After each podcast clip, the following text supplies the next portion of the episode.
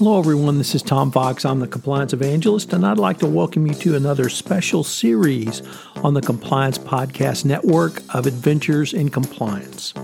First, a word from our sponsor, the Compliance Masterclass. Are you interested in the most comprehensive compliance training class around? You want to hear from a true subject matter expert in the nuts and bolts of compliance then my Doing Compliance Masterclass training is the compliance training class for you. It is unlike any other class being offered.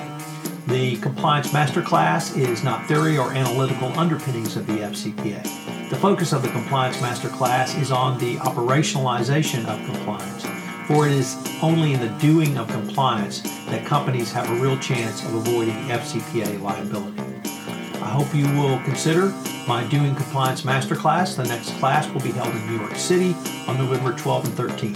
For more information, check out my site, www.fcpacompliancereport.com. Over the next five podcasts in the Adventures in Compliance series, we're going to take a look at compliance issues through the lens of Sherlock Holmes novels.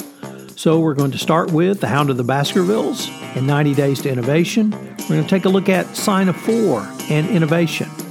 We're going to consider the Valley of Fear and virtual teams.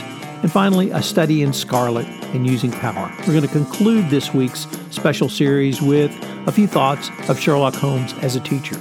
I hope that you will enjoy Adventures in Compliance and you will find them useful in your compliance practice going forward. Adventures in Compliance is a special presentation of the Compliance Podcast Network. A Study in Scarlet and Using Power. In this episode, I consider the first Sherlock Holmes novel, A Study in Scarlet. There are two items of note that I learned in researching this work. The first is that it was written in 1886, and even Conan Doyle had trouble finding a publisher for what went on to become the most famous detective character of all time. The second was a title. I'd always thought it referred to the color of blood, but it turns out that it comes from a speech given by Holmes to Dr. Watson on the nature of his work, in which he describes the story's murder investigation as a study in scarlet. There's the scarlet thread of murder running through the colorless skein of life, and our duty is to unravel it, to isolate it, and to expose every inch of it. Furthermore, a study is a preliminary drawing, sketch, or painting done in preparation for a finished piece. I thought Doyle's first work would provide an excellent entree into the topic of leadership in the compliance function. While many compliance departments may have begun as a more of a command and control function set up by lawyers to comply with anti bribery laws such as the FCPA or UK Bribery Act, this type of leadership model is now becoming outmoded in today's world.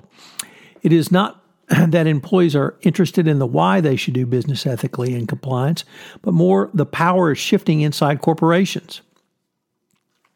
In an HBR article entitled Understanding New Power, the authors explored how leadership dynamics are changing and what companies might be able to do to harness this. I found them to be excellent insights, particularly for a chief compliance officer moving to CCO 2.0 role. The new shift differs from the old power in the bilateral dimension of the intersection.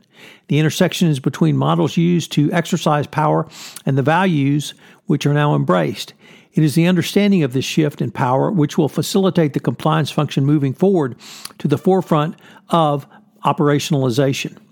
The new power models are fourfold, using sharing and shaping a company.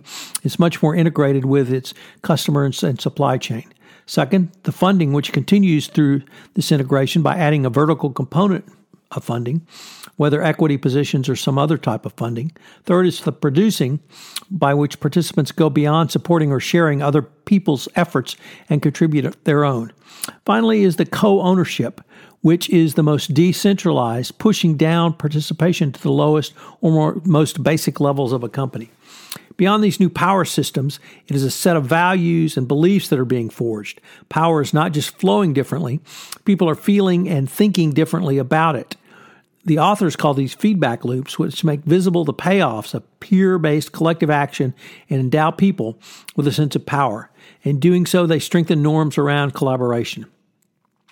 The authors laid out five new values. These include in the area of governance, where New Power favors informal, network approaches to governance and decision making.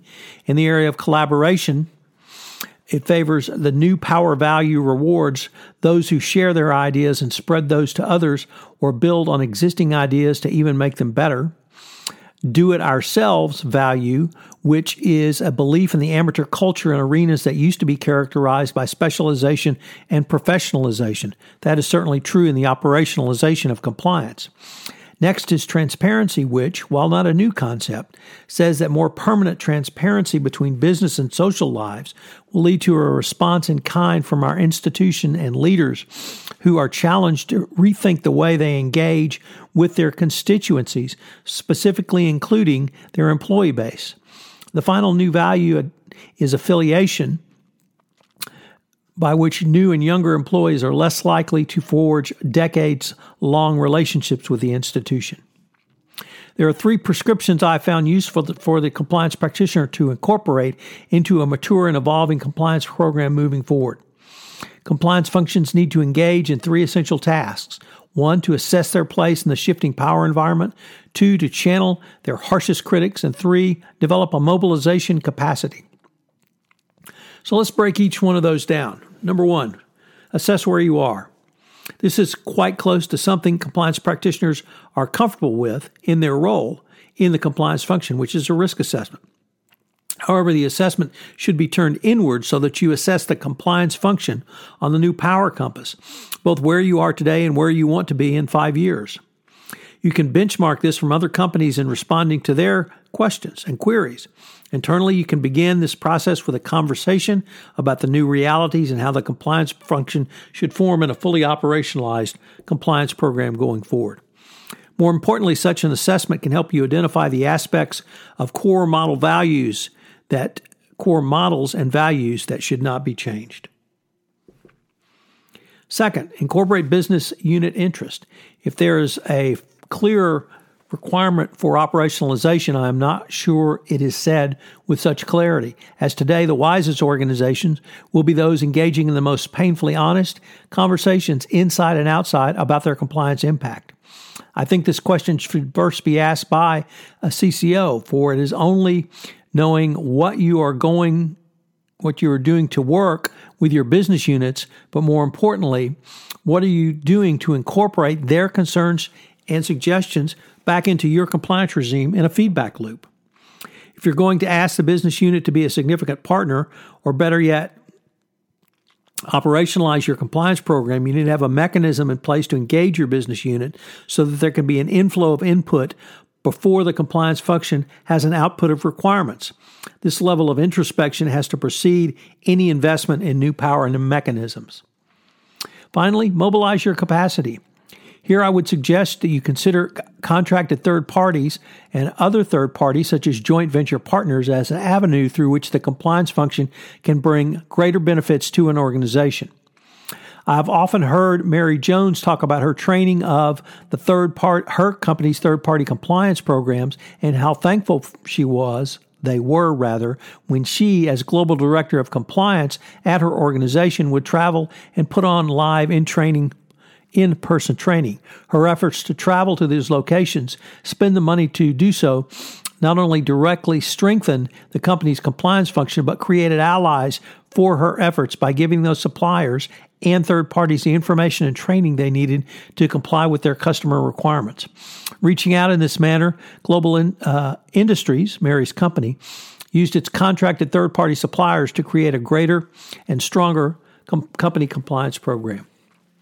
As the corruption anti corruption compliance profession matures, it will become a more of an operationalized component of a company's business function. That means less of a lawyer's top down mentality because, as I said, to do it, it will require more collaboration. It also means, as with the premiere of Sherlock Holmes' first novel, A Study in Scarlet, that something new is on the horizon, and it could be here for quite some time to come.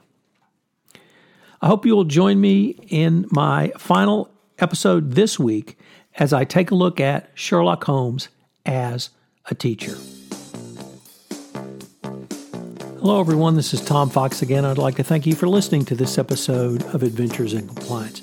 If you have any questions on anything I talked about in this episode, you can email me at tfox at tfoxlaw.com. I hope you'll join me for another episode of Adventures in Compliance. Adventures in Compliance is a part of the Compliance Podcast Network.